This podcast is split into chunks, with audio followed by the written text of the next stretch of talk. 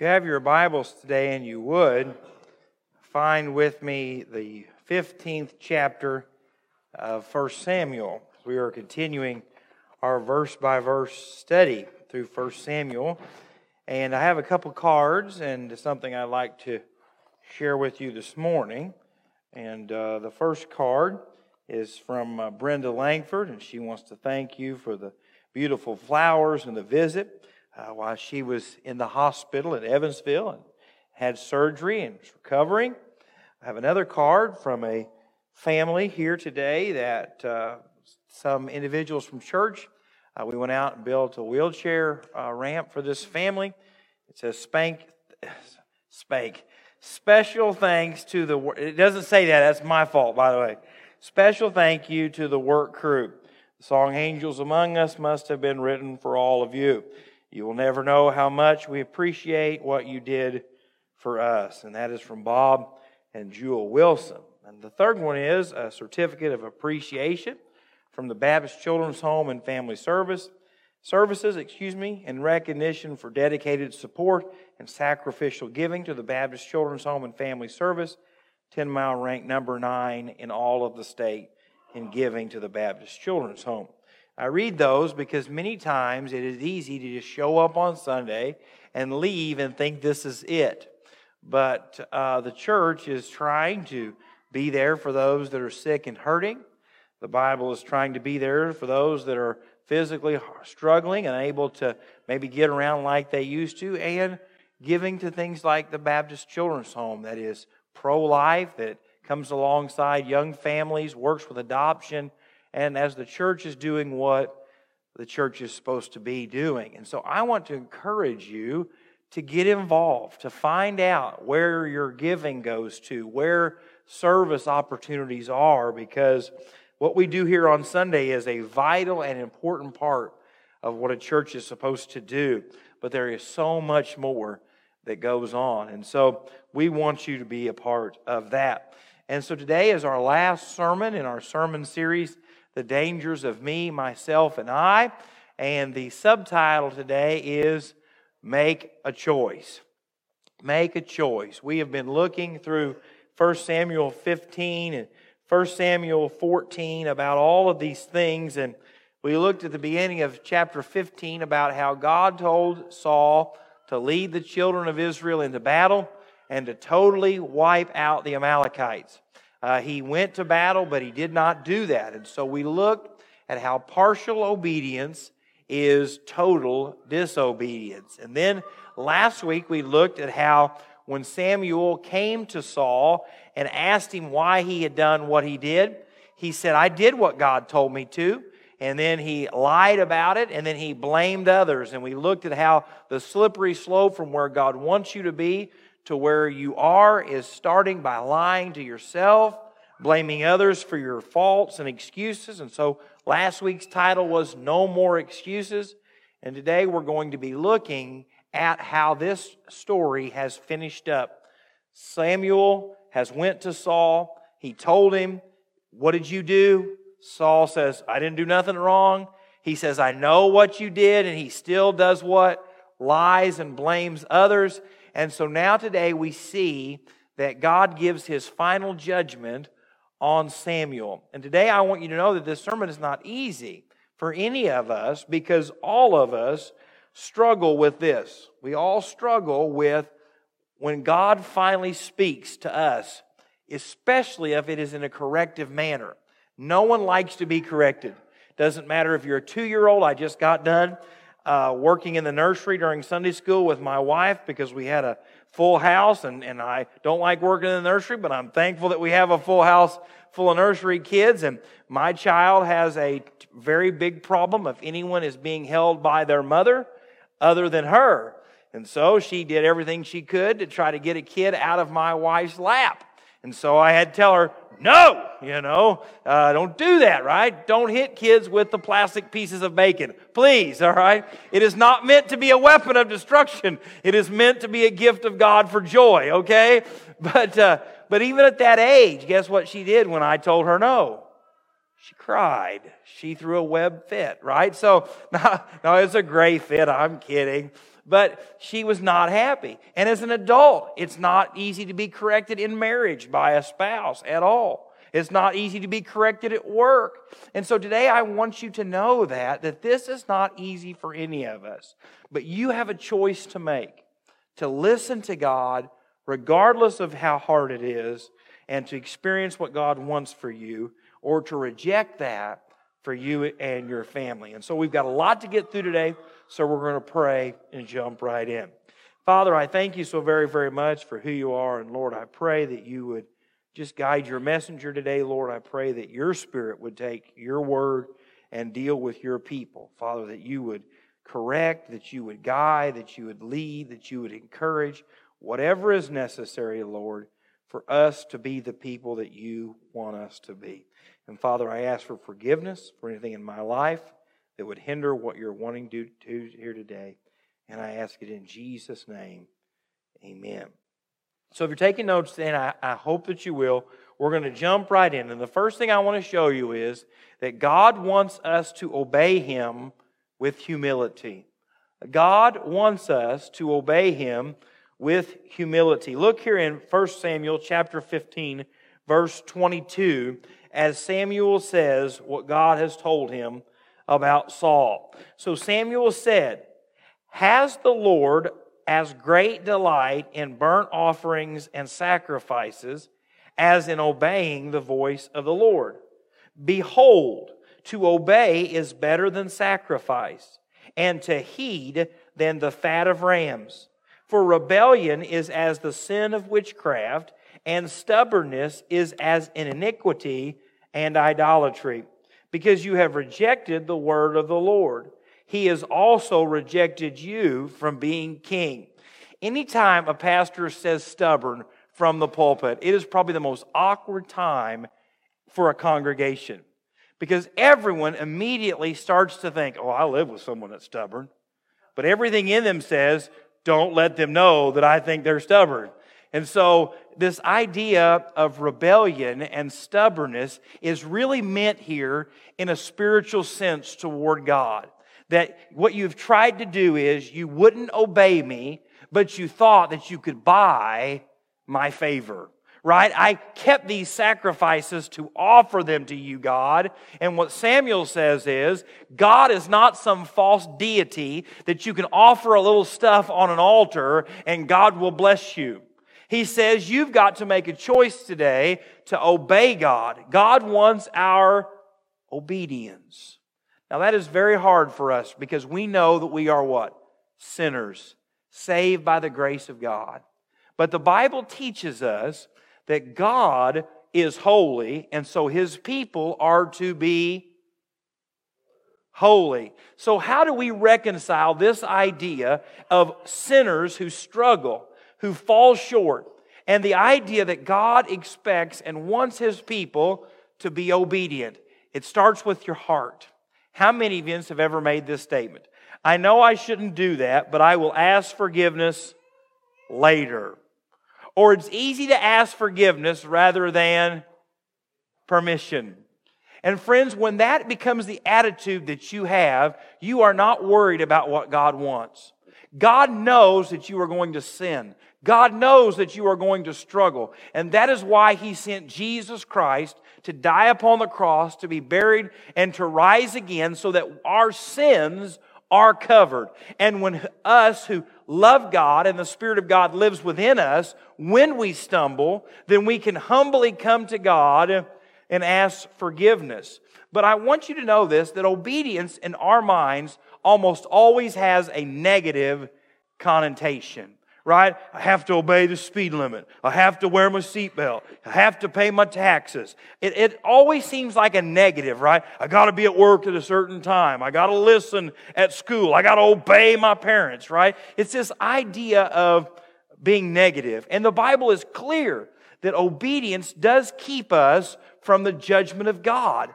But also, I want to show you this morning that God wants you to be obedient because many of the blessings that God gives you comes after you and I are obedient. One of my favorite characters in the Old Testament is a man by the name of Naaman. And it's not really because he was godly, it's just because I like the kid song that came from it, right? Oh, Naaman went down to the river and. Okay, at least two people know that song, right? And it goes on and on and on. But I want you to hear this today because I want you to know that when God gives us instruction, when God asks us to obey Him, many times it is because obedience is the avenue that God uses to bless his people. Look what it says in 2 Kings chapter 5, starting in verse 9. Then Naaman went with his horses and chariots and stood at the door of Elisha's house. And Elisha sent a messenger to him saying, Go and wash in the Jordan seven times, and your flesh shall be restored to you, and you shall be clean. Now think about this. A man with leprosy, no known cure outside of the miracle of God, hears about a man who is the prophet of God, who has the power of God, and he goes and he gets told this is what to do. Now listen to his response in verse 11. But Naaman became furious and went away and said, Indeed, I said to myself, he will surely come out to me and stand and call on the name of the Lord his God and wave his hand over the place and heal the leprosy. You see, today I want to stop right there because that's how most of us treat God. We want God to fix every problem that we have and it costs us nothing. But most of the time, how God wants to work in your life is through obedience. Most of us pray for God to do things miraculously that He has already told us to do practically. The Bible says that some things can only be accomplished through prayer and fasting. And my challenge to you this morning is how many of you pray and fast? How many of you are praying for financial freedom, but yet the Bible says that the borrower is slave to the lender. But every time you go through Walmart, you spend $10,000. Right? You're praying for God to give you a financial blessing when He's already told you in His Word it takes self control. Many of you are praying that God would do a miraculous work in your marriage when truly what God has told you to do is forgive one another, talk to each other, and learn to love and forgive. But you say, God, if you don't change her, if you don't change him, God, if you don't do a miraculous work, when really God's word has already said what to do. How many times do I hear this? Pastor, I don't know how it is possible to raise godly children in a world that we're living in today. That's this book. It is teaching them this book. This word tells you how to be the godly parent that God wants you to be. And so this morning, I want to challenge you that many of you today are facing trials and tribulations and struggles, and you're praying for God to do great things. And some of those times it is the case, but many other times, God has already said, I've given you what you need in this book. The Spirit of God has told you just to obey. How many heartaches, how many struggles, how many painful situations do we find ourselves in because the Bible tells us something, but yet we would rather not? You see, I think this is the greatest problem in the church today. Everyone wants to read books about the Bible, but no one wants to read the Bible. Everyone wants to listen to lectures about the Bible instead of just listen to the Bible. This book, God promised, through the power of the Holy Spirit, would never return void. It would be meat and potatoes, food for your soul. And what God says to hear through Samuel is, I want your obedience. I want your love. I don't care about the sacrifices. The sacrifices are important. They matter, but never use your service and sacrifice to God as a substitute for your love and obedience. Well, I went to church Sunday morning. I checked that off the list and suffered through that sermon. I can do what I want. God's pleased with me now. I took my kids to church. I don't have to love God and live that way before them. You see, most of us get furious when God expects us to do the things that He's told us. Look what it goes on and says here about Naaman. In verse 12, are not the Abana and the Pharpar the rivers of Damascus better than all the waters of Israel? Could I not wash in them and be clean? He gets angry with God. And then he says, Well, my, the rivers in Damascus are cleaner than this nasty one here at the Jordan. I don't need that river. There's good water. So he turned and went away in rage. And his servants came near and spoke to him and said, My father, if the prophet had told you to do something great, would you not have done it? How much more when, you, when he says to you, Wash and be clean? So he went down and dipped seven times in the Jordan, according to the saying of the man of God, and his flesh was restored like the flesh of a little child, and he was clean. Can you imagine being a grown man having this incurable disease, and some guy said, I want you to go down to the pretty much the dirtiest river in all of Israel, and I want you to dip seven times. You're all like, oh, I'd be so happy. I'd just run right down there and jump in. No, you wouldn't. You'd think the same thing. And then imagine you'd go to get in the water and everybody be watching you be going down once. You come up, you get down twice. People be fishing on a bank going, What's that weirdo doing down there? Down, right? Down. But then eventually, when he came up after doing what God had told him through Elisha, he was made clean. Friends, many of us, the problems in our spiritual life are just because we won't do the little things that God has told us to do. We won't allow God to change us, right? We hold on to our excuses and our situations, but what God wants is for us to obey Him with humility. That means when God says forgive, I have to forgive. When God says love, I have to love. When God says sacrifice, I need to sacrifice. When God says I need to be humble and gentle and kind, that's what I need to do. The Spirit of God working in me and in you wants that for you. Second thing I want to show you is God wants us to repent with sincerity. God wants us to repent with sincerity because usually after a point like the first one, everybody's like, well, Jake, things are just so bad. Things are just so messed up at our home. I'm just such a broken mess in my walk with God. God gives us hope. Because listen to hear what verse 24 says, starting in chapter 15.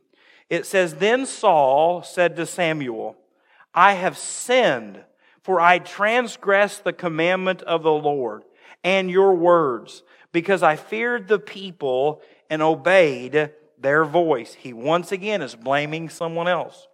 Now, therefore, please pardon my sin and return with me, that I may worship the Lord.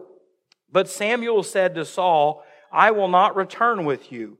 You have rejected the word of the Lord, and the Lord has rejected you from being king over Israel.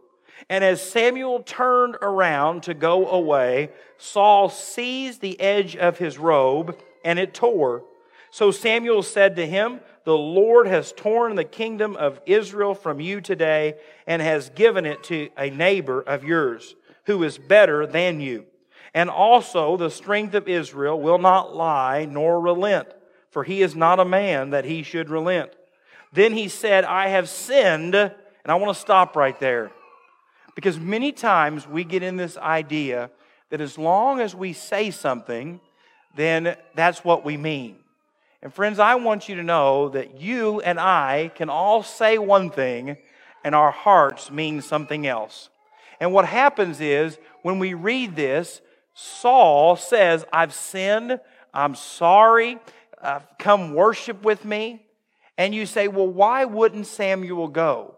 He said the right things. He prayed the right prayer.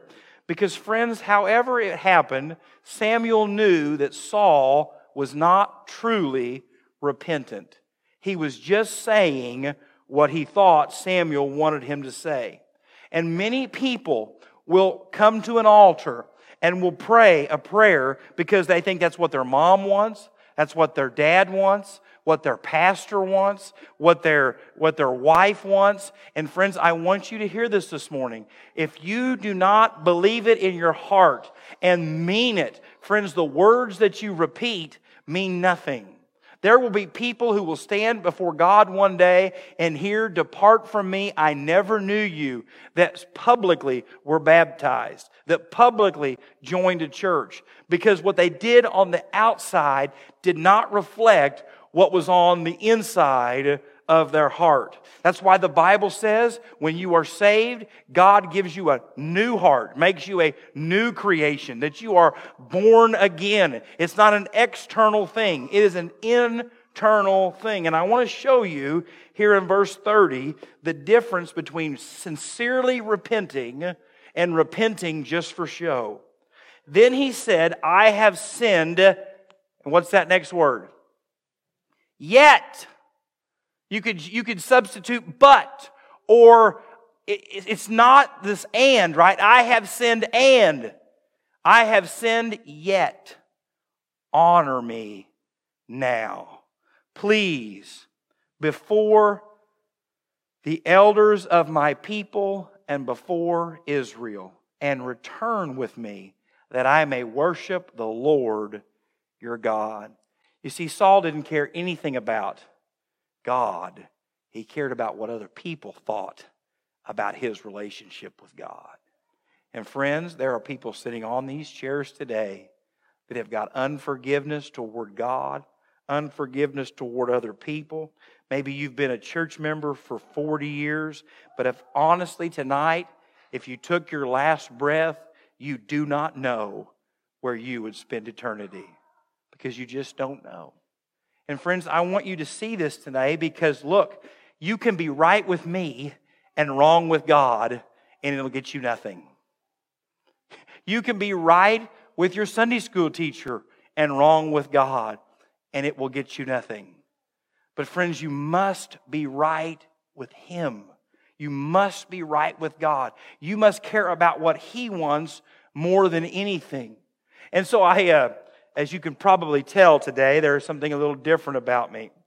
Yesterday, I had decided before we went swimming that, uh, and then went outside, that I would shave my beard because it was ugly looking, right? And and if you've ever went outside all day with a beard before you trim it, then when you trim it, you've got a face that looks white right here.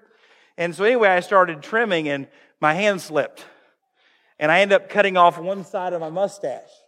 And so it was either look like Adolf Hitler or go like this, okay? And so I chose this as the appropriate of the two. Uh, I, I should have realized I look like Mitch McConnell with this much chin hanging down, uh, or, you know, I've set a world record for the most chins in one house, but um, I shaved it and I was so, I felt so dumb. And I'm like, Lord, whatever it takes, can it miraculously grow back quickly? Right? I, I knew that I had made a mistake. But yet the consequences of that mistake are going to last somewhere in the neighborhood of three to four weeks, okay? And that's what we see here with King Saul. He was worried about the consequences of his sin, but he was not worried about the one that he had sinned against. And this morning, I want you to hear this. When you and I disobey God, we don't sin against a tablet that contains 10 stones or 10 commandments. We don't just sin against the book that sits on our coffee table. When we sin against God, we are sinning against Him. Our sin is a direct defilement of His purpose for our life. It's a disobedience toward Him. And so I want to ask you this question this morning, and I want you to think about it. Who on this planet outside of yourself can hurt you the worst? The people that you love the most. If you've ever raised your children and they've grown, there's probably a time in your life when they ripped your heart out from you. Right? Maybe it's maybe uh, it's been a church leader. Maybe I've hurt you. Maybe someone else has hurt you, and you know that those relationships hurt the worst, right? Because you love them, you trust them, you care about them. That's why when there's trouble in marriages, it is so hard and it's so difficult because that's the people that are supposed to love you the most. That is why there are so many uh, heartbreaking things about child abuse and things like that that go on because the people that love you and are supposed to love and protect you are the ones that don't, and it does so much damage. And this is why, because the person that loves you the most is supposed to care about you. And so when that person hurts you, it, it just does something to you. And friends, the person that loves you the most is God. Jesus Christ loved you so much that he died upon a cross for you, that he was buried for you, that he rose again. And so when I sin, my sin affects me absolutely. It has earthly consequences, but yet what it really does is it sins against God. And so today, I really want you to think about that in your walk with God, that you're not just breaking a rule like you do when you speed. And so I want you to think about this. Now, I know you all have never been uh, pulled over for speeding or not wearing your seatbelt, but when you get pulled over, the first thought that comes through your mind is, I just really hate that I broke those laws that the legislators in Springfield wrote. I just, I really hope that I don't bother them. And then you probably think, oh, I just feel so bad that that police officer had to get out of his car and, and come up to my window and it's hot outside. I, you know, I'm sure that's the first thing that goes through your mind. If you're honest, it probably is this I can't believe I got caught and I hope I get a warning. Because most of us are only worried about the consequences of our sin and not the one that we've sinned against. And friends, in your marriage, when you sin against your partner, there are consequences from that. Maybe they don't trust you. Maybe there's going to be an argument. But the greatest danger is the fact that you have sinned against a person.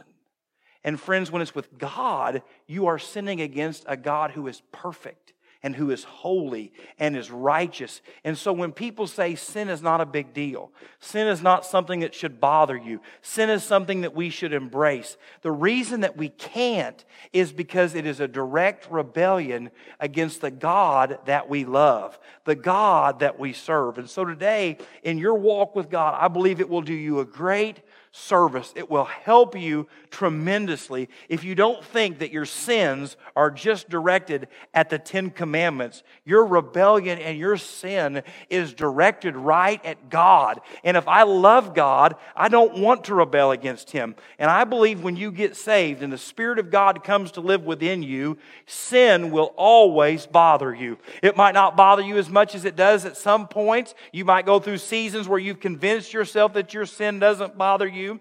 But a Christian who has the Spirit of God in them, the sin in your life is going to bother you. You say, Jake, I'm a Christian and my sin doesn't bother me at all. Uh, friends, I want to caution you because there is a strong chance that you have never been saved. Because God loves you too much to allow sin to bring consequences into your life. God loves you too much to allow sin to happen and not bother you.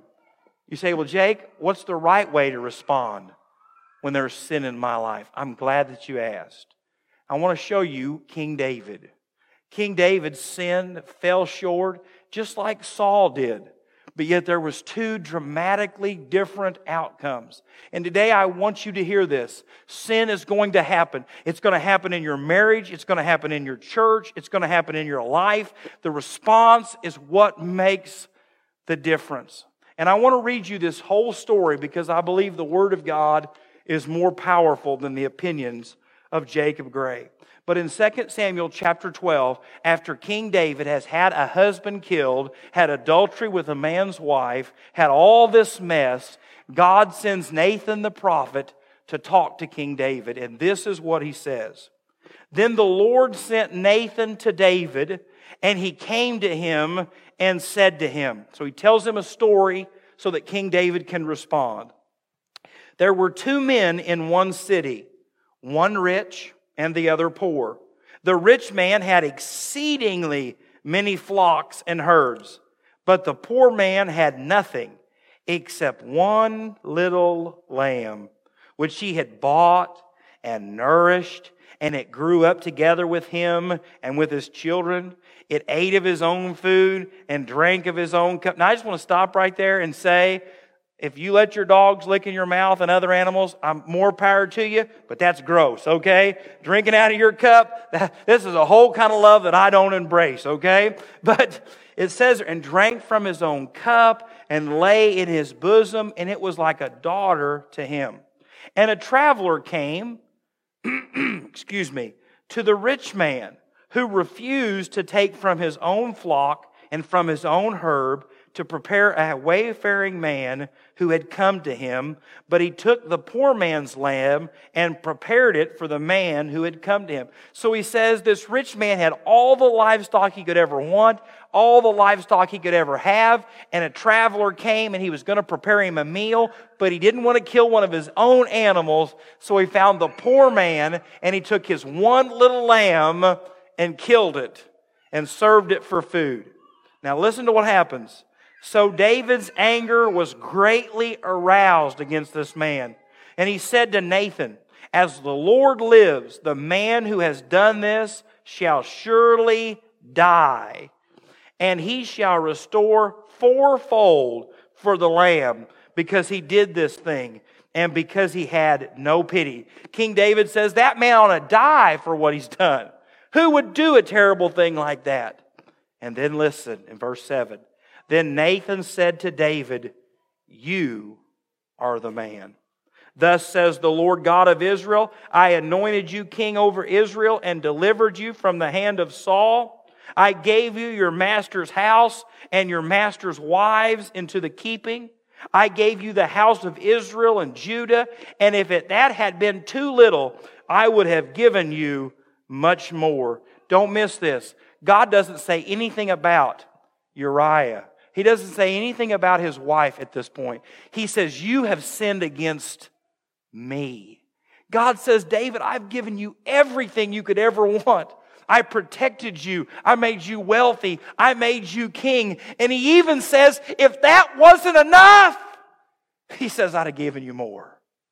He says, David, I'd have given you anything you wanted. All you had to do is ask for it. But the one thing you wanted, you shouldn't have had. And I want you to hear this. And there's a purpose to all this, I promise. Why have you despised the commandment of the Lord to do evil in his sight? You have killed Uriah the Hittite with the sword. You have taken his wife to be your wife, and have killed him with the sword of the people of Ammon. Now, therefore, he says, now the consequences, David. Now, therefore, the sword shall never depart from your house because you have despised me. He says there'll never be a time of real peace in your home. And take, have taken the wife of Uriah the Hittite to be your wife. Thus says the Lord. Behold, I will raise up adversity against you from your own house, and I will take your wives before your eyes and give them to your neighbor, and shall lie with your wives in the sight of the sun. For you did it secretly, but I will do this thing before all Israel, before the sun. So David said to Nathan, I have sinned against the Lord. Now, I don't want you to miss that. King Saul fell into sin, King David fell into sin. God sent Samuel to talk to Saul, and Saul blamed it on everybody else, lied to someone else. God sends Nathan to talk to King David and what does he say? I have sinned. He didn't blame it on Uriah for having a pretty wife.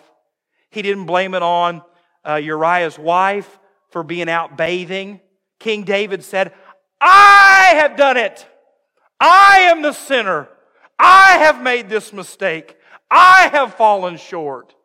And friends, I want to show you the difference when God's people will repent or when God's people will just say it with their mouth. Because listen to what it goes on to say here in these verses. I have sinned against the Lord. And Nathan said to David, The Lord also has put away your sin. You shall not die. You see, King Saul met a terrible fate on a mountain. The death of his death his sons. But listen here. However, because by this deed you have given great occasion to the enemies of the Lord to blaspheming, the child who is born to you shall surely die. Then Nathan departed to his house. You see, Christian, you need to understand something. The consequences of sin on this earth last long after we want them to. It happens. If I lie to Gary, Gary's going to think I'm a liar the rest of my life, most likely. I can spend my whole life trying to prove to him that I'm not, that it was a mistake, and by the grace of God, he can forgive me, learn to love me, and trust me again. But that takes time. Those consequences last. But, friends, what I have to be worried about more than anything else is making things right with God. God, you forgive me. God, you restore me. God, you do what's right. And in your life, you have to make that commitment. God, I know that you hate the sin in my life. God, I know that you love me. God, I know that you died for me. God, I know that you have a purpose and a plan for my life. God, forgive me, no matter what the earthly consequences are. Did you notice here that King David didn't argue with God? Didn't argue with Nathan? He just said, Lord, I have done this and I've brought this into my home. And friends, I want to say this this morning. Many of the problems you are facing today are the consequences of the sin that you have chosen to do. don't hate the messenger. You say, Pastor, I don't understand. My, my kids hate church. We took them every Sunday. We sang in the choir. We, we were in Sunday school. But yet, then all the way home, all you did was cuss and swear and drink and lie and cheat. And your kids saw two different people. When they got old enough, they wanted nothing to do with it. That's not always the case. In your marriage, there's struggles, there's difficulties, and this is what you say Well, she just won't listen, so I'm going to do what I want and you say, I don't care how much money he makes, I'm going to spend as much money on the credit card as I want. And then you wonder why there's friction at home. And you say, God, give us a miracle. God, give us a, a restoration. And what God says is, you just need to do what I've asked you to do. As a church, we pray that God would do great and mighty things, but there are many things that God has just told us that we are to do. First and foremost, God told us that we should be here to worship together with one another. Then we should give and serve and sacrifice. And then we should go and share the gospel. You say, Jake, we're praying that the Lord does miraculous things, and it's going to take Him doing miraculous things, but there are many things that God tells us to do. And so I want you to know that God wants us to obediently serve Him with humility. God wants us to repent with sincerity. And third and finally, and this is the quick point, God will accomplish His purposes and He cares about us. God will accomplish His purpose and He cares about us. Look what it says here in verse 32. Then Samuel said, Bring Agag, king of the Amalekites, here to me. So Agag came to him cautiously. And Agag said, Surely the bitterness of death is past. So King Agag knows that he was probably supposed to die in the original attack, but he thinks, maybe I'm going to get out of this okay, right? Maybe God doesn't hate me and this, my people. And it doesn't work out that way. But it says here, But Samuel said, As your sword has made women childless, so shall your mother be childless among women. And Samuel hacked Agag in pieces before the Lord in Gilgal. Then Samuel went to Ramah, and Saul went up to his house at Gibeah of Saul. And I want you to hear these two things right here, and as I close. And Samuel went no more to see Saul until the day of his death. Nevertheless, Samuel mourned for Saul, and the Lord regretted that he made Saul king over Israel. And we looked that that word does not mean repent like a man means repent. It is this idea that even though God is sovereign and God is in control of everything, God cares about what you're going through. God cares when you hurt. God cares when you fall into sin. God cares when the consequences of your sin are affecting you and the people around you. And today I want you to hear this, but yet, even in the brokenness of King Saul, even in the brokenness of all this, God still accomplished his purpose. Samuel was heartbroken. Samuel, it says, mourned and wept for Saul because he loved him. And friends, you need to know this today. People you love are going to fall into sin. People that love you are going to be hurt when you fall into sin. Your family, your marriage, your kids, it's going to happen. It shouldn't happen. If we were perfect, it wouldn't happen. But friends, the key to remember this is even in the most broken of situations, even when you think you have messed everything up and God couldn't love you and your spouse couldn't love you and your children couldn't love you and your neighbor couldn't love you. God says, I am working it all out. I have a purpose and a plan for your life. And friends, you just have to remember that you have to come to Him. Come to Him honestly and broken and with sincerity, and God will forgive you. Friends, you and I have to make a choice. First and foremost, God, I'm going to obey you. And the Spirit of God, I pray that you will lead, guide, and direct me. Lord, help me not to quench the Spirit of God. That's how I start my day, every day. Lord, help me to obey you and honor you with my life and my mouth and my thoughts. But when I do sin, when I do struggle, even though I don't want to, even though I know I shouldn't, that I have to come to God and not blame it on anyone else. Right? When I shave my beard yesterday or Friday and I made the mistake, my first thought was, I'm blaming this on my kids. Because they wanted to swim, they were in their swimming trunks. Tony wanted me to swim, and we got all dressed, and everybody was in their swimming suits, and the silly government wouldn't let them open their pool. So we didn't even get to swim. So I looked like this for no purpose. But I didn't. I didn't blame it on them. Jake, you're, you did it. And then after I shaved, I looked in the mirror and thought, Jake, this wouldn't be so painful, but you did this to yourself too. I didn't blame it on my wife's cooking. I didn't blame it on the, blame it on the restaurant. I blamed it on me. Because why? It's my fault. But friends, that's a comical thing. But friends, how many times when I fall into sin do I blame it on someone else? Well, I, you know, I, I would, I, I would be kind to them, but you just don't know how awful they are. And I know I should forgive my spouse, but you just don't know what they've done to me. I know I should be faithful and committed to the church, but Jake, we're just so busy. I know I should be humble and gentle and, and, and kind and loving, but I'm, I'm a stubborn and strong willed person. Think about these things. How many times do we make excuses for our sin when God says humility, repentance, and trust that God is working it all out? And so, friends, this morning as I close, I want you to know that God wants you to worship Him and love Him and serve Him regardless of the excuses. But God wants you to know that regardless of what happens, God is willing to forgive you or me if we'll come to Him honestly.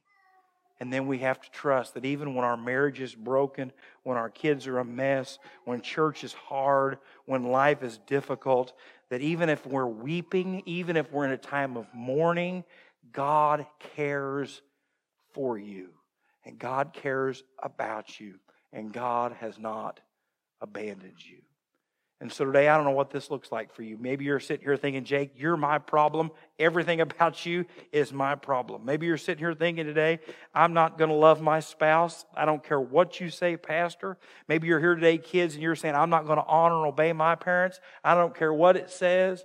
Maybe today you're here and you're saying, Jake, I know the Bible says fear not, but I've got so much fear. Maybe you're here today and you're saying, Jake, I know the Bible says worry not, but I have to worry. Whatever God's word says, I want to challenge you to believe it, to trust God. And even when you stumble, just come to God honestly. So maybe today you need to come to God and say, Lord, I've, I've not been loving you. I've not been doing these things, and I, I just need forgiveness. Maybe today you just need to come and say, God, I'm in a mess, and I want you to remind me and show me that you have a purpose and that you love me and that you care about me. Whatever it is today, maybe it's something totally different, but yet the Spirit of God has spoken to you today. Trust Him and what He's trying to do. And so, as Jamie and Janice come, if you would stand and bow your heads with me as we pray before this time of invitation. Father, I come to you today, Lord, knowing that I have not done justice to what you wanted or what you've said, Lord. And so I ask that you would forgive me for anything that I've said that I shouldn't have said, or, Lord, anything that I wasn't courageous enough to say that I should have. And so, Father, I pray that your Spirit would begin to work in people's hearts first and foremost. For anyone here today, Lord, that doesn't know without a shadow of a doubt that they are saved. Lord, they've made excuses that they were baptized as a kid. They don't want other people to think that about them. Lord, that today that they know without a shadow of a doubt that if today was their last day, they would go to be with you. Give them the courage to step out and come and confess Jesus as their Lord and Savior. Father, I pray for us who, who are struggling in our walks with you, Lord, whether it's Bible study, whether it's prayer, whether it's whatever it is, God, that you would help us to ask forgiveness and trust you to work out the results. And Father, I pray for those people here today that are hurting, Lord, that are in a mess, that think that the situation is too far gone, God, and that you would show them that restoration can happen, and God, that you want to work in their lives. Father, please don't let people think this was all critical about them, and Lord, that everything is their fault. That's not the intent. But Lord, that all of us need to evaluate our lives through the Spirit of God and through your word. So, Lord, I pray that you do great things today for your name and your name alone. And God, I ask it in Jesus' name. Amen. Today, as you have been listening to this sermon, maybe you have been thinking the Holy Spirit's been working, that I'd like to know more about Jesus. I'm not sure if I've ever been saved. Please reach out and contact us. We would love to share the gospel with you, pray with you with whatever's going on in your life. Or maybe you are a believer, but yet you've got some spiritual battles that you've just not been able to conquer. We'd love to join you in that battle. So please reach out to us. We would love and are waiting to hear from you. May God richly bless you in Jesus' name.